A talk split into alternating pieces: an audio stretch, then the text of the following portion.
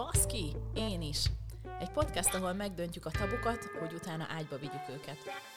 Ahol olyan kérdésekre kapsz választ, amiket még te sem mertél feltenni magadnak. Ami annyira túlfütött, hogy miközben hallgatod, felnyog a fülhallgatód.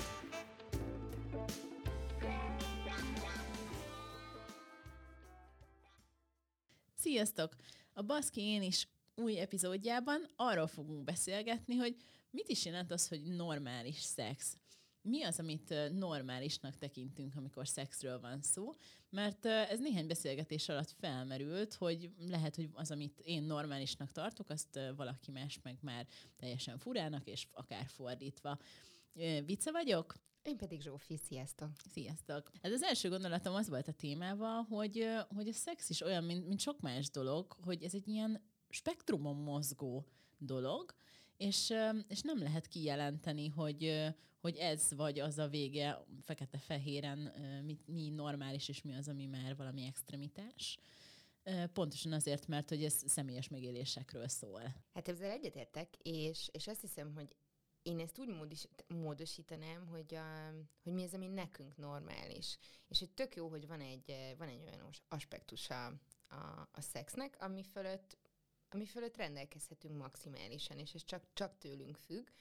Ugyanakkor um, nyilván azért érdemes lefektetni egy-két ilyen alapvető szabályt, ami, ami szerintem uh, egészséges lelkületű embereknek uh, nem kérdés, de mint oly sok minden mással kapcsolatban, tehát amit két egészséges felnőtt ember uh, konszenzussal csinál, az, az, az nem lehet rossz egészen addig, amíg egymásnak nem okoznak sérelmet, bármilyen fajta sérelmet. És hogy ezen belül ez, ez a normalitás, ez kinek mit jelent, és mit, mit foglal magába, az, az nagyon izgalmas.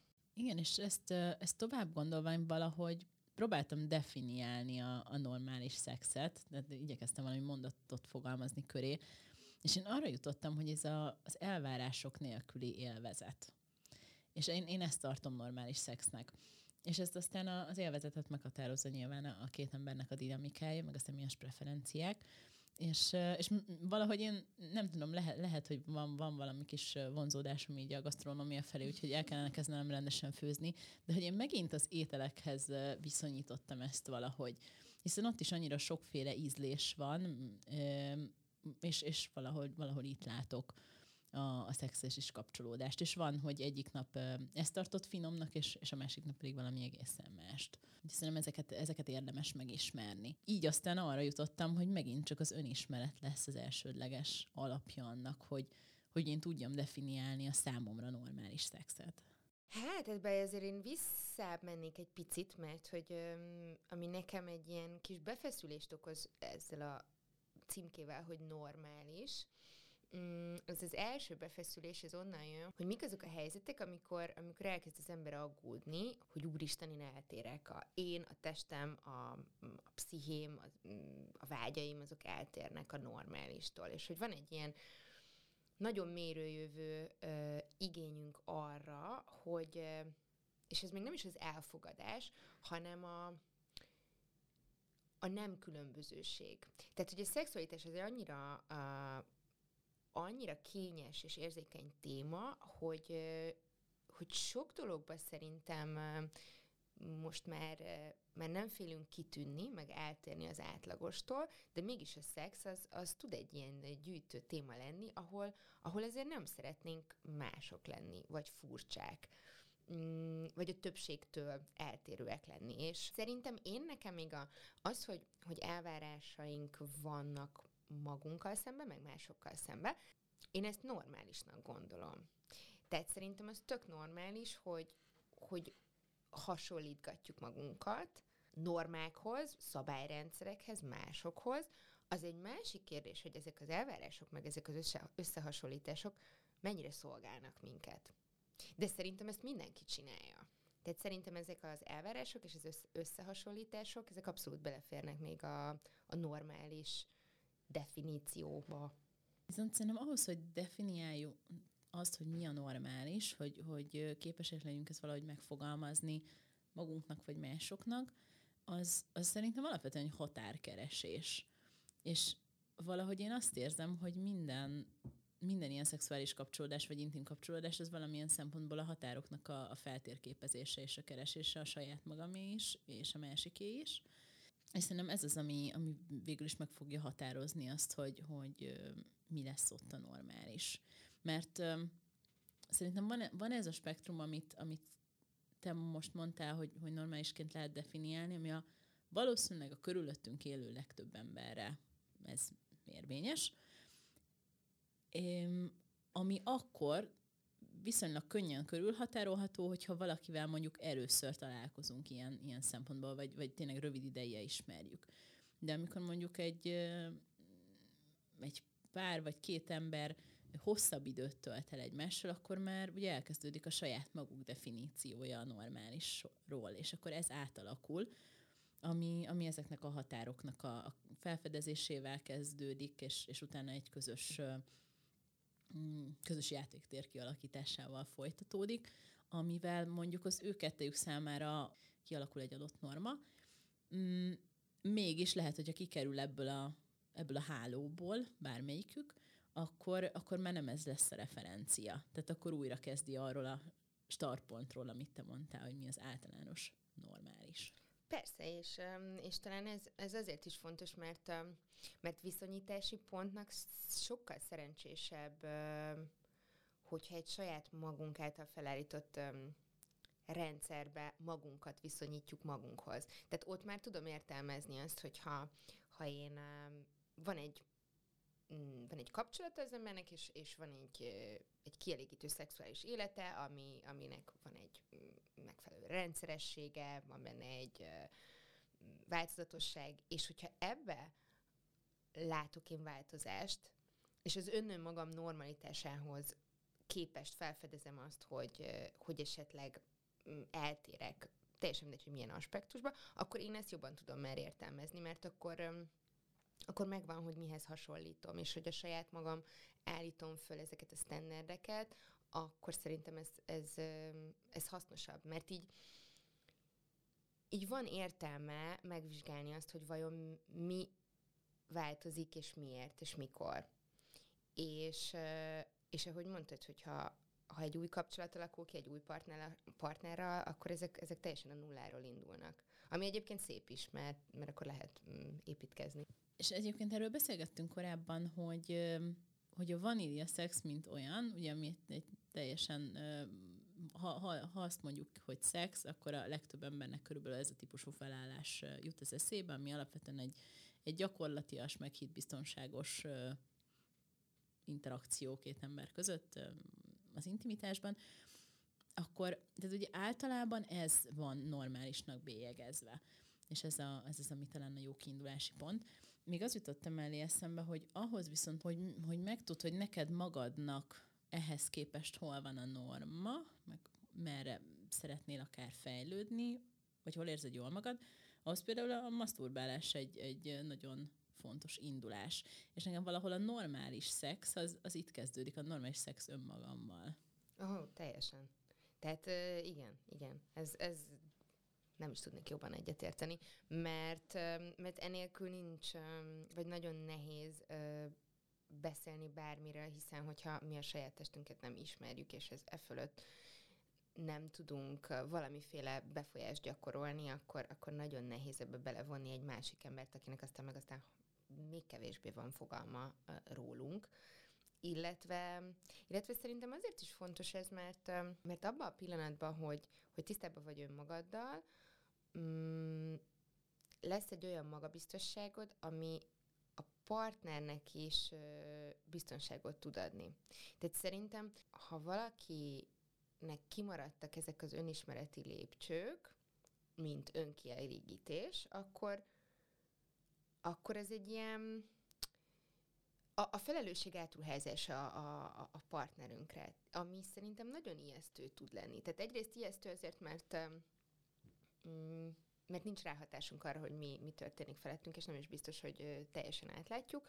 A partnerünknek meg azért, mert, mert akkor ez egy olyan teher, ami, ami ezért megnehezíti azt, hogy, hogy maradjon egyfajta könnyedség és játékosság egy, egy párnak az életében. Mm.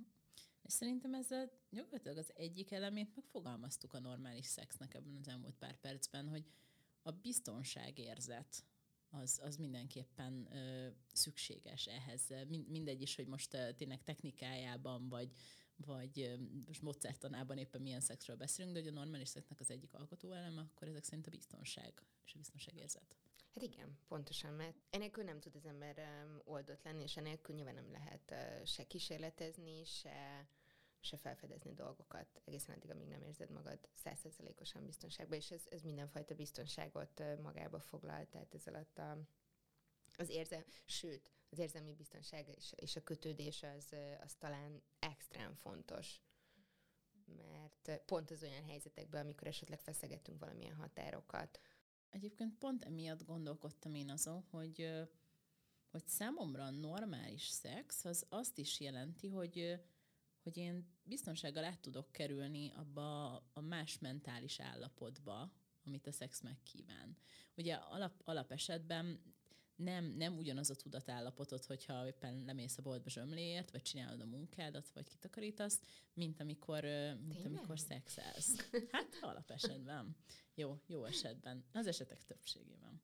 És szerintem ahhoz, hogy átkerülj ebbe a más mentális állapotba, öm, ahhoz, ahhoz, ahhoz kell ez a biztonság, de, de talán én azt mondom, hogy én normális szexnek értékelem azt, amikor, amikor át tudsz kerülni ebbe a más mentális állapotba ami, amivel aztán élvezed a másikat, és, és magad is ugye élvezni tudod ezt, ezt az interakciót. És, és szerintem ez, ez baromi fontos meghatározni, hogy neked mi adja ezt a más mentális állapotot, ami szükséges ahhoz, hogy élvezd a, az együttlétet. Mert, mert van, akinek kifejezetten az egymás élvezete kell hozzá, tehát tényleg egy olyan valakivel legyen, akivel, akivel fizikálisan és mentálisan is kapcsolódnak, és, és bele szeretne látni, és, és az együttöt szeretné érezni. Van, akinek ezt a mentális állapotot már megadja az orgazmusnak az esélye, vagy tényleg ez a, ez a jó leső fizikai érz, érzet valakinek pedig, pedig valami egészen másra van mondjuk szüksége, mint, mint ahogy egyébként érezni szokta magát, mert ez szerintem tök jó példa ezek a mesterszolgajátékok, tehát lehet, hogy alapesetben nem, nem vagy te egy alárendelt pozícióban, de egyébként ez az a más mentális állapot, amihez neked a, a teljes ellazuláshoz és biztonságérzethez szükséged van, ami a számodra normális szex. És szerintem ez, ez még egy, egy fontos, fontos kérdés, hogy, hogy hogyan tudsz a biztonságérzet mellett átkerülni ebbe a speciális mentális állapotba. Nagyon-nagyon jót, jó szempontot hoztál be. Um, hát ez, ez az állandó kérdés, ugye, hogy, hogy a, a kapcsolódás az, az mikor jön létre, meg hogy jön létre, és, és hogy még, mikor, milyen módon tud az ember feloldódni. Mm, visszatérnék egy kicsit a, az elvárásokra és, a, és az ilyen képzeteinkre, hogy itt, itt hogyan tudjuk a saját életünket megnehezíteni, mert hogy manapság ugye van egy elképzelés arról, hogy most mondjuk heteroszexuális kapcsolatokról beszélünk, ahol, ahol van egy párkapcsolat, és akkor, és akkor vannak ilyen, ki tudja honnan jövő milyen mítoszok, hogy milyen gyakran kell szexelni, milyen normális, nem tudom, ha x ideje együtt vagy valakivel, akkor, akkor mi az, ami még ami még oké, okay, amikor még nem kell aggódnod. Mm, itt jegyezném meg, hogy elég sokat utána olvastam, és, és valahol ez visszaköszönt szinte mindenhol, ez a heti két-három alkalom, amit viszont senki nem tud, hogy honnan jön. De hogy úgy tűnik, hogy, hogy ez egy ilyen elképzelés, és akkor én így belegondoltam ebbe, hogy, hogy ezt mennyi minden befolyásolja, és hogy, hogy hol, hol kezdődnek el azok a, a kétségek, amik aztán így egy ilyen egyre nagyobb szörnyé tudnak válni. Tehát kezd, kezdve azzal, hogy vajon eleget szexelünk-e, aztán utána, hogy mennyi ideig szexelünk. Szó volt itt egy másik adásunkban az általánosan elfogadott, vagy ideálisnak tartott 7 és 13 perc, ami a, a behatolásos gyűjtlétnek a, az idejét határozta meg, hogy mint ideális ehhez is elkezdjük hasonlítgatni magunkat. Aztán utána jön a, a, az óriás nagy kérdés, ugye, hogy mennyire orgazmus központú a, az együttlétek, vagy bármilyen szexuális interakció. és, és akkor én a legvégére hagytam még a, a, a mit csinálunk. Tehát, hogy, hogy úristen, vajon normális-e a, nem tudom, egy szerepjáték, vajon normális-e az, hogyha mm, másra gondolok közben, vajon normális, ha én magamhoz nyúlok nőként, miközben ott van a partnerem. Tehát egy rengeteg olyan dolog van, amit, amit érdemes átgondolni, hogy, hogy ezek a felmerülő kérdések, ezek mennyire belőlünk fakadnak, és mennyire a kívülről jövő mítoszok, meg tényleg ilyen média hatása és, és pornó hatása és a többi. Mert szerintem ezekből azért elég jól el lehet indulni, hogy, hogy mi is az, ami, ami a mi normalitásunk. Szerintem nagyon jókat mondtál abból a szempontból, hogy, hogy ezeket a kérdéseket miért teszed egyáltalán fel magadnak közben, mikor ideális esetben megfelelő önismerettel ezt, meg tudod válaszolni viszonylag könnyen. Viszont ahol már talán kapsz egy olyan hirtelen választ rá, hogy ez most normális-e vagy nem, amit, amit te érzel, vagy amit te szeretsz, az a, az a másik embernek a normatívája. Mert uh, ugye egy-egy ilyen kapcsolódásban azért uh, ideális esetben az embernek célja az, hogy a másik örüljön az ő társaságának, és uh, ha ezek a normák így nagyon távol állnak egymástól, vagy, vagy így el vannak csúszva, akkor, akkor abból nagyon sok kellemetlenség ö, történhet. Tehát az ember ö, ugyanúgy, ahogy bármilyen társas érintkezésben, először megpróbálja megtalálni a legkisebb közös többszöröst, és, ö, és az úgynevezett általánosan elfogadott norma szerint elindulni, és abból szépen finoman mindenféle verbális és nonverbális kommunikációval ö, kitapogatni, hogy a spektrumon egyébként ki hol áll, és ki hol érzi jól magát. Abszolút, és, és ez szerintem fontos mm, az ilyen felfedezések, meg kísérletezések kapcsán is, hogy,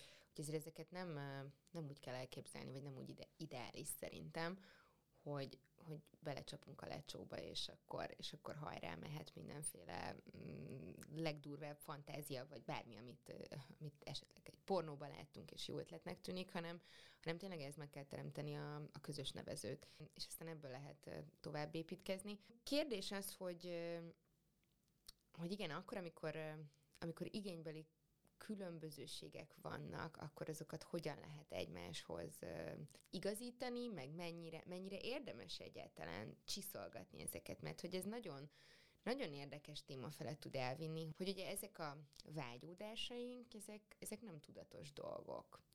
És, és hogy szeretne az ember a másiknak örömet szerezni, meg a kedvébe járni, de mondjuk, hogyha ez egy valamiféle ilyen áldozatszerep ö, társul. Tehát, hogy jó, én megteszek valamit, amihez egyébként az ég egyet a világon semmi kedvem nincs, de tudom, hogy a másikat ezzel boldoggá teszem, akkor ez vajon hosszú távon mennyire kivitelezhető, és hova vezet? Nekem ez itt mindig ez a kérdésem, hogy de tényleg boldoggá teszed ezzel a másikat?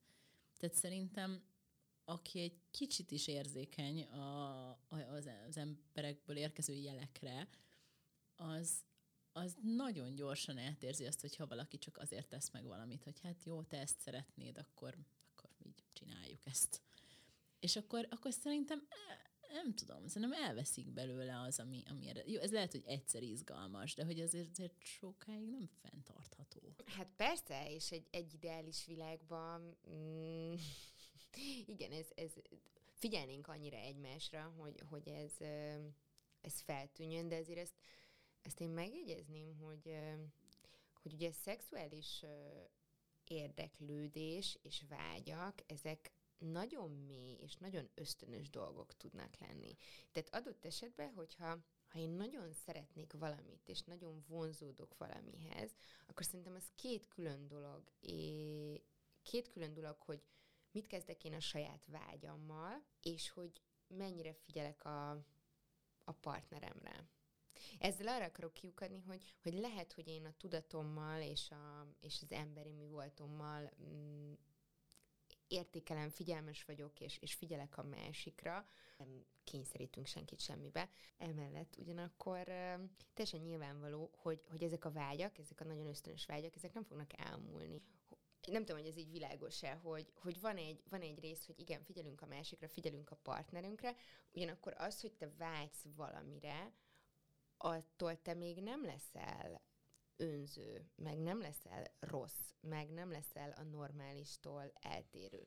Ez abszolút, de, de szerintem akkor oda érkezünk, hogy, hogy tényleg az van, hogy egyszerre egy embertől azt várjuk, hogy akkor a, a mi összes vágyunkat kielégítse, és ő pontosan olyan legyen, amilyen nekünk ideális. Vagy, vagy azt az utat választjuk, hogy, hogy együtt kialakítunk valamit, ami mindkettőnknek működik, vagy esetleg azt mondjuk, hogy bizonyos dolgokat megkapunk valakitől, és azt, azt nagyon szeretjük és szívesen, és vannak dolgok, amiket pedig másoktól kapunk meg. Mert hogyha így az embernek a, a normális vágyai, hívjuk őket így, olyanok, mint egy, egy nem tudom, mint egy, ezek a, ezeket a kördiagramokat tudom most így elképzelni, akik, vagy amik így egyes helyeken metszik egymást, és, és az én kis köröm az, az néhány másik ember kiskörét metszi, de ez nem jelenti azt, hogy, hogy ugyanannyira, meg ugyanott találkozunk mindenkivel. Úgyhogy, úgyhogy ennek a normának, meg, meg a jó szexnek a keresése szerintem valahol, valahol itt is zajlik, hogy találsz olyan embereket, akiknek a normái a te normáid, vagy az őrültségük a te őrültséged. Igen, és ez, ez egy tök jó hasonlat volt, ezek a metszetek, hogy én azt gondolom, és, és azt, vagy erre próbáltam kiukadni, hogy hogy szerintem az a szerencsés, amikor két ember együtt alakít ki valamit közösen, amit csak az övék, csak az ő szabályaik érvényesek, és, és mindent szabad, meg lehet, amiben ők megegyeznek, de hogyha ezen a közös metszeten kívül um, észlelünk magunkban más típusú vágyakat, amiknek nem ad teret az adott kapcsolatunk, akkor, akkor szerintem nem kell kétségbe esni. És aztán ez egy másik kérdés, hogy igen, ezeknek, um, mivel ezek már párkapcsolati kérdések, hogy, hogy adott esetben az ember, ha egy nyitott kapcsolatba él, akkor, akkor van módja azt, hogy ezeket megélje mással, de ugyanakkor szerintem az is egy nagyon, nagyon érdekes és, és bizalomgerjesztő dolog, hogy, hogyha mondjuk elköteleződsz egy, egy monogám kapcsolatba, és, és tisztában vagy azzal, hogy, hogy van egy kielégítő, kíváncsiságra alapuló szexualitás kettőtök között a kapcsolatban, de tisztában vagy azzal, hogy esetleg neked vannak még más igényeid, és ez nem jelenti azt, hogy, hogy mint pár nem lehet fejlődni, és esetleg visszatérni dolgokra később. Nekem, nekem erre egyszer egy pszichológus ismerősöm egy nagyon klassz dolgot mondott. Ugye azt mondta, amikor, amikor teljesen egyértelműen látszik, hogy hogy ezen a metszeten kívül is van ö, szexuális vagy akár érzelmi ö, más kapcsolódásokra igény, akkor kétféle önfejlesztő munka indulhat meg, vagy hát az egyiknek el kell indulnia. Vagy az indul meg, hogy a, a kapcsolatnyitást ö, segíti végig akár egy pszichológus, vagy akár a pár maga menedzseli ezt, és, és kialakítanak egy olyan rendszert, ahol, ahogy említetted, mondjuk egy nyitott kapcsolat jól működhet. Vagy a másik önfejlesztő munka, ami elindulhat, az annak a félnek, vagy akár mindkét félnek a részéről indul, hogy hogyan dolgozzák fel azt, hogy, hogy nincs nyitás, és, és mit csatornáznak be mégis a, a saját párkapcsolatukba, és hová teszik azokat a vágyakat és fantáziákat, amit alkalmasint megélnének egy nyitott kapcsolatban, de most más okok miatt úgy döntenek, hogy ezt nem teszik. És akkor azokat, azt hogy kell feldolgozni, amikor neked polcra kell tenni ezeket, vagy át kell alakítanod, de nem viheted mondjuk be, vagy nem tudod bevinni ebbe a meglévő kapcsolatodba. És ez szerintem nagyon, nagyon felszabadító gondolat, hogy mindenképpen mind a kettő egy önfejlesztő munka, és, és mind a kettőnek van azért egy nagyon-nagyon komoly kihívása. Igen, de, de egy nagyon ö, érdekes és, és izgalmas dolgot hoztál be ezzel kapcsolatban, hogy mindkét esetben aktívan ö, aktív feldolgozásra kerül sor. És szerintem ez a legfontosabb ebben, hogy, hogy nem lesznek um, titkok, amiket, um, amiket elrejtünk még magunk elől is. És aztán ezek nem, nem nőnek um, egyszer csak egy ilyen kezelhetetlen szörnyeteggé, ami, amire szerintem nagyon sok esetben van példa. Kicsit, kicsit könnyedebb vizekre vezve, nekem felmerültek ilyen, ilyen rövidke kérdések megint az egész mi az a normális szex témában, amikor felkészültem erre, erre az epizódra, és meg akartalak kérdezni, hogy neked volt-e valami olyan a fejedben, hogy régen azt gondoltad róla, hogy hát ez így tök fura, vagy nagyon nem normális, meg ez, ez biztos csak, nem tudom, a népességnek a mondjuk fél százaléket érdekli, és azok furcsák, de, de most már úgy gondolod, hogy az, az viszont úgy, úgy normális, valószínűleg sokakat érdekel, valószínűleg sokakat foglalkoztat, így, így a szexterén volt. Volt esetleg valami ilyen, amiben így változott a, a szemléleted? Szerintem nekem mindenben változott. Tehát de nagyon, de tényleg. Öm, de egy kicsit visszafele változtak a dolgok. Tehát öm, például én, öm, én azt gondoltam, hogy öm, bizonyos életszakaszokban, hogy, hogy nőként is mm, könnyen lehet menedzselni egyfajta önismerettel, a, mondjuk a csupán szexre kielezett kapcsolatokat. Tehát, hogy, hogy lehet igenis nőként is felszabadultan ö, részt venni egy-egy olyan, olyan kapcsolódásba, ahol, ahol nagyon nyilvánvaló, hogy itt semmi másról nincs, nincs szó, tehát egy éjszakás kapcsolatok, ilyesmi, és, és aztán érdekes, hogy, hogy ezt azt gondolom most is, hogy, hogy, hogy lehet, de hogy mennyire szerencsés, mm, ebben mondjuk sokat változott a, az én véleményem, de szerintem ezek, ezek tényleg az, a, a saját megéléseinknek a következményei, tehát hogy ezek mi, mikor fordulnak, és Gondolkodtam azon, hogy mik azok a dolgok, amiket mondjuk esetleg megbántam, mert hogy ez is így a normalitáshoz, hogy, hogy, hogy mi az, amit az ember szégyel esetleg, vagy nem szívesen gond. És, és, és arra jutottam, hogy, hogy nagyon kevés olyan dolog van, ami, ami, amit megváltoztatnék. Mert hogy ezek, ezek a tanulási fázisnak a részei, hogy az ember megtapasztal valamit, és utána azt tudja mondani, hogy, hogy neki, ez, neki ez nem tetszik. Um, ugyanezt gondolom például az anális szexről is, hogy, hogy tök oké, okay, hogyha ez így valakinek bejön, tök oké, okay, hogy ezt nem tudom, kipróbálod, tök oké, okay, hogyha ha ezt valaki elutasítja. Mm, személy szerint ahhoz, hogy ahhoz, hogy nekem erről véleményem legyen, ahhoz nyilván kellett egy saját élményehez, és hogy el tudjam dönteni. De például ezt mondjuk így nem nem nagyon éreztem azt, hogy fú, de nagyon kíváncsi lennék erre. És aztán mégis eljött egy olyan, olyan helyzet, amikor voltam annyira mm, kényelmes és komfortos szituációban, meg kapcsolatban, amikor ez felmerült, és nem, nem riasztott el. És utána lehetett hoznom egy, egy döntést, hogy ez nekem tetszik, vagy sem. Neked van, van valami olyan téma, amiről nagyon megváltozott a véleményed? Nekem az az érdekes, hogy az egész személyiségem nagyon sokat változott a, a vélemények tekintetében, mondjuk a 20-as éveim elejéhez képest. Én, én annak idején, amikor, amikor kik, kikerültem otthonról, akkor, akkor egy ilyen nagyon-nagyon határozott véleményű csaj lettem így hirtelen felköltözve a fővárosba, és és ez valahogy átcsapott abba, hogy én, én ilyen 20-22 éves korom körül így konkrétan mindenről tudtam mindent, és mindenről meg volt a saját véleményem, és úgy gondoltam, hogy mindenki nagyon-nagyon hülye, aki nem ugyanezt gondolja, mint én. És én nem is értem. E, ennek azt hiszem, hogy a csúcspontja az ott, ott volt, amikor egyszer azt mondtam, hogy hát, az a férfi, aki nem akar 30 éves kor előtt gyereket, az nem normális. Na, itt vagyok 32 évesen gyerek nélkül. Úgyhogy én emlékszem erre a pillanatra, hogy erre már anyám is azt mondta, hogy ez már túl much. De most ebbe a személyiségbe ültes bele azt, hogy nekem megvolt a nagyon határozott véleményem arról, hogy az, a normális szex az micsoda. És ami azon kívül esik, az természetesen aberráció. És uh, tök sokat gondolkodtam um, erre az epizódra készülve, hogy ez, ez miért volt így. Um, legalábbis a szexuális gondolkodások tekintetében. És arra jutottam, hogy az egyik nagyon fontos és nagyon meghatározó dolog az az volt, hogy mit láttam filmekben párkapcsolatokról és szexről.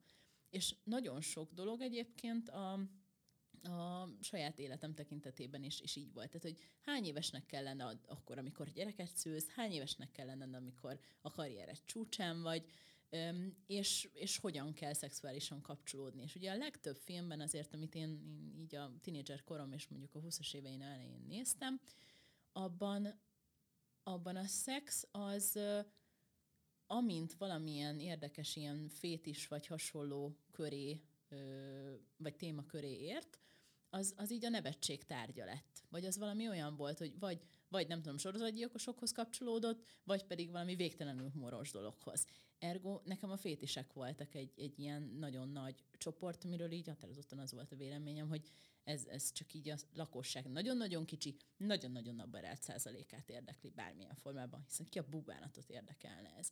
És erről tíz év alatt nagyon-nagyon sokat változott a véleményem. Főleg ugye, hogy ugye sokat tanultam a témában, meg megismertem, hogy ez is maga egy spektrum, és és erről egyértelműen teljesen másképpen gondolkodom most. És időnként oda mennék egy péklapáttal a 22 éves vicával így elbeszélgetni, mert attól tartok, hogy azért én okoztam ezzel a hozzáállásommal pár sebet embereken. Hát de ki nem, melyikünk nem. Most itt visszakanyarodnék, és most adok újra egy választ az első kérdésedre, jó? Tehát én, amiről nagyon gyökeresen megváltozott a véleményem, az a monogámia. Mm. Engem nagyon riasztott. Tehát egészen fiatalon hosszú távú monogám kapcsolatokban éltem, de hogyha végig kellett gondolnom, hogy, hogy úristen, majd mi lesz, nem tudom, 15-20, akármennyi év múlva, akkor nekem ez egy ilyen kivitelezhetetlen történetnek tűnt, hogy, hogy az ember élete végéig akkor most már csak egy emberrel lesz együtt. Üm, és akkor ez ilyen jó ötletnek tűnt, hogy, hogy ezt milyen módon lehetne uh, nyitni. Mm, és aztán, aztán, amikor erre valamilyen módon uh, sort került, kicsit ilyen uh, ügyes, bajos uh, módon, egy, egy hosszú kapcsolatba, egy öt éves kapcsolatba, akkor, akkor ez nagyon rosszul sült el. És, és érdekes, hogy ezután most már jó sok idő eltelt, és annak ellenére, hogy ez rosszul sült el, nem ezért változott meg a véleményem, hanem pont ennek az élménynek a hatására újra definiáltam azt, hogy nekem mit is jelent a monogámia. És most már nincs benne az a fajta ilyen ijesztő korlátozó mm, hozzáállás, ami, amivel én eddig erre tekintettem. És, és ez is egyébként egy ilyen nagyon felszabadító érzés tud lenni, hogy, hogy amikor újra definiálod a saját fogalmaidat, mert, mert akkor egy fluide válnak ezek a fogalmak, és, és megint csak uh, ott találjuk magunkat, hogy, hogy mi döntünk és dönthetünk arról, hogy mit, hogyan definiálunk. Úgyhogy ez a nyitott, nyitottság és monogámia erről nagyon, nagyon megváltozott. Ez, ez, ezen azért mosolyogtam most nagyon jókat, mert hogy én meg, én meg pontosan az ellenkező utat jártam be, mint te. Úgyhogy ez még, ez még egy izgalmas téma nekünk.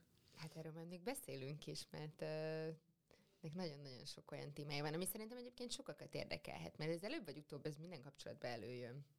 Ez valószínűleg előjön kérdésként, igen. Te valaha, bocsánat, te valaha érezted azt nőként, hogy ez, hogy ez a, ez a monogámia, ez úgy a férfiak probléma köre? Tehát, hogy én ezt sokszor éreztem, hogy ha ezt nőként felhozod, akkor ez, akkor ez olyan, hát ez, a, nem, ez nem, nem egy nőhöz méltó hozzáállás. Nekem persze az, az, az, az, az az érdekes kérdés itt, hogy most monogámiának hívod, de, de szerintem ennek ennek kétféle megközelítése van. Monogámia, mint párkapcsolati forma, amiben, amiben ketten eldöntjük, hogy, hogy csak egymásra figyelünk érzelmileg és fizikailag. A másik viszont a, az igény a, a fizikai kapcsolódásra a párkapcsolaton kívül is, és ennek a különböző formái. És szerintem az egyértelmű, hogy, hogy ki van mondva, hogy, hogy ez, hogy párkapcsolaton kívül érdekeljen téged fizikai kapcsolódás, ez, ez ilyen pasi dolognak van kinyilvánítva, hogy nem tudja a farkát a gatyájában tartani, és a többi, és a többi. És ha, ha ugyanez felmerül egy nőről, akkor, akkor az a nőnek az egész személyiségét kérdőjelezi meg.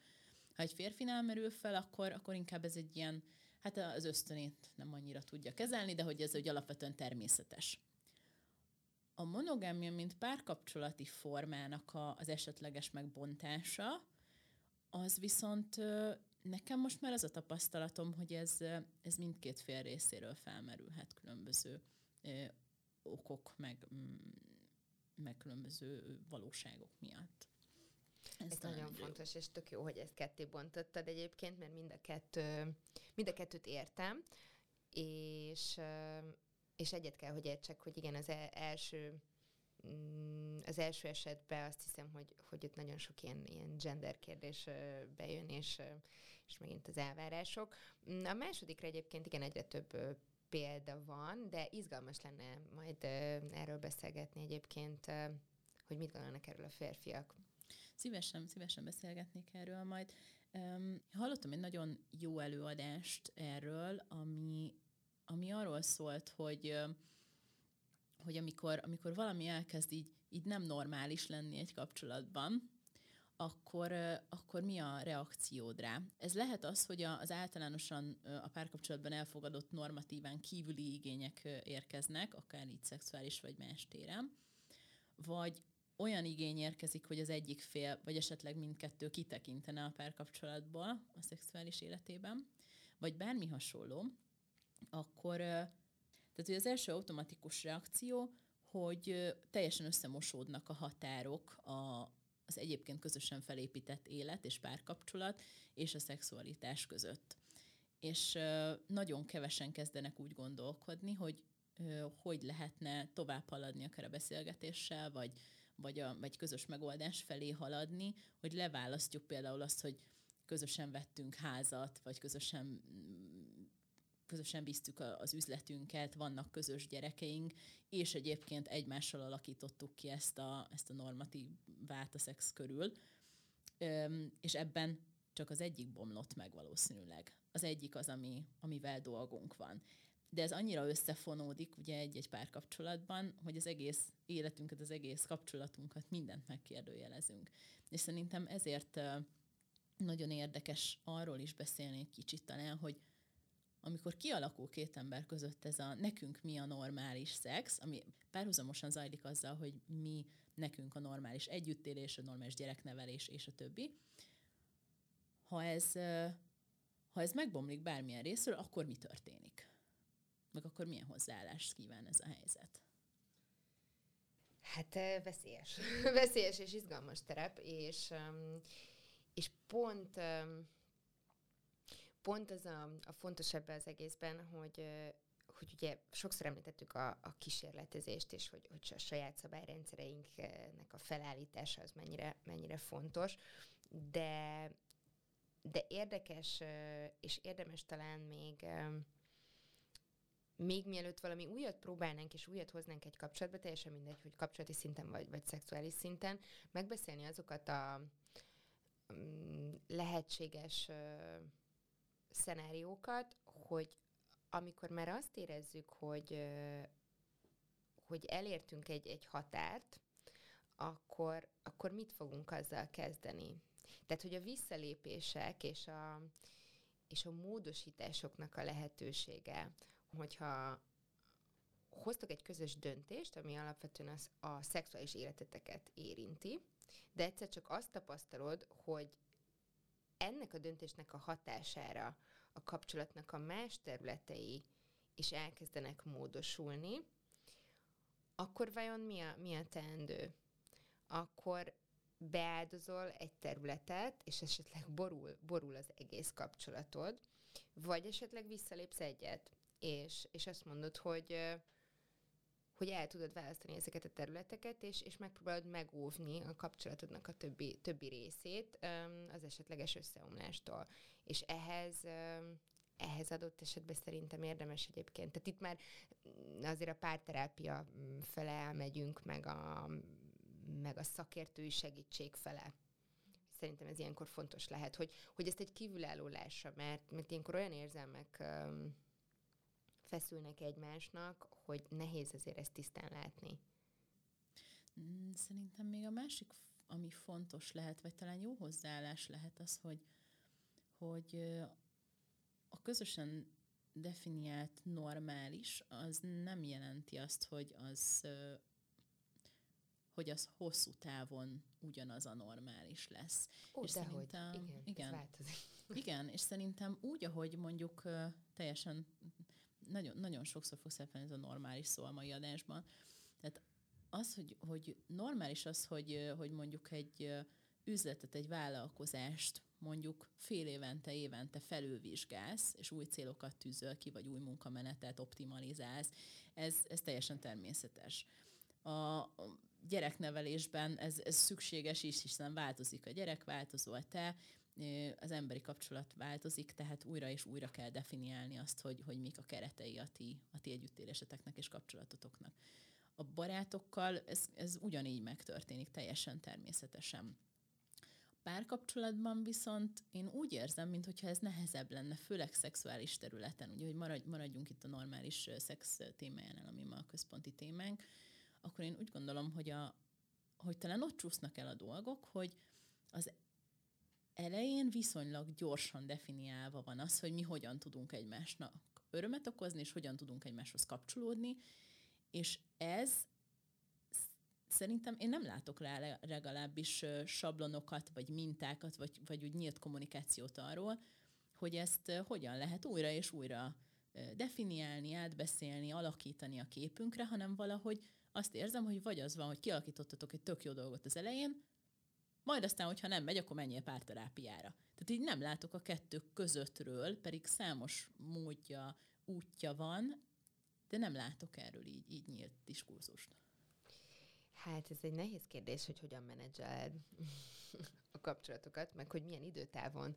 Az a százszerzelékig egyetértek, hogy, hogy ez nem egy statikus dolog, és, és ez nem, nem is lenne jó, hogyha ha ott maradna minden pár, ahol ahol a kezdetek kezdetén, mert nyilván van ennek egy, egy nagyon jó, meg izgalmas része, de, de azért a, az intimitás, meg az egymás felfedezése az hosszú távon egy teljesen más minőséget tud adni, ami, ami ugyanúgy változik. És hát a kérdés az az, hogy igen, hogyan tudunk megújulni, és tök jó példákat hoztál. Most mondanám így viccesen, hogy havi meetinget beiktatni az embernek a saját szexuális életéről, ami nyilván viccesen mutatna a Google kalendárba, de, de érdemes azért ezen el, elgondolkodni, hogy alkalmasint önmagunkra reflektálni, meg, meg pár, párkapcsolati szinten is, és, és azért egyeztetni a másikkal. Mert hogy ez is, ez is érdekes, hogy, hogy van valami a mi fejünkben, meg érzünk valamit a magunk oldaláról, de, de sokszor lehet kényes témák kapcsán azt tapasztalni, hogy mindenki csak úgy a saját fejébe gondol valamit.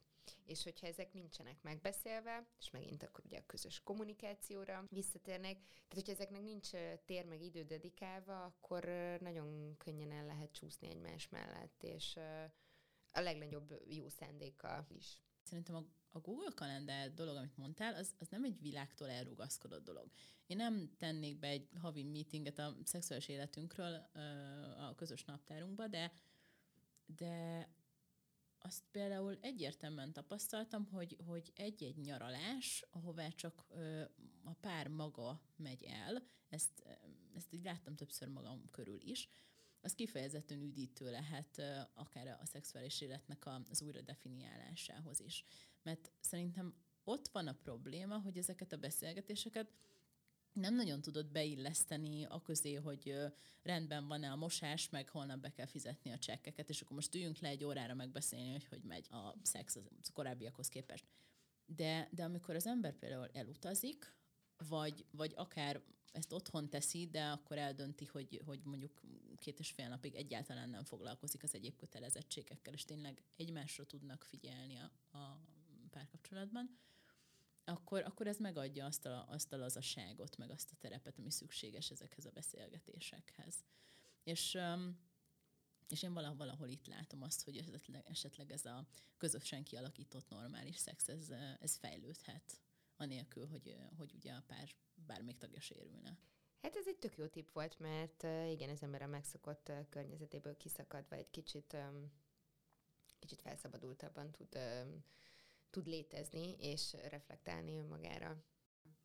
És pont ezért szerintem, hogyha ha nem hosszú távú párkapcsolatról beszélünk, ez ugyanolyan jól működik.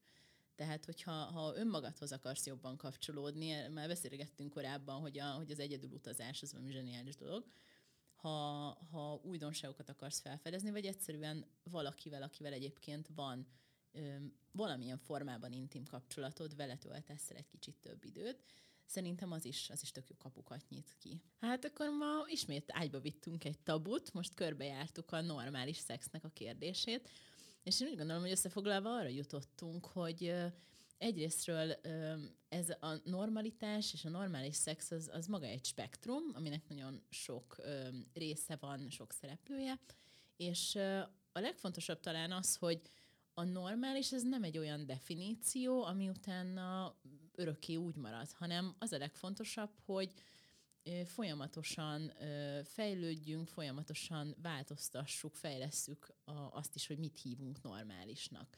Legyen ez az a normális szex, amit egy párkapcsolatban definiálunk, vagy akár az, hogy önmagunknak hogyan definiáljuk a normális szexet, a normális szexualitást.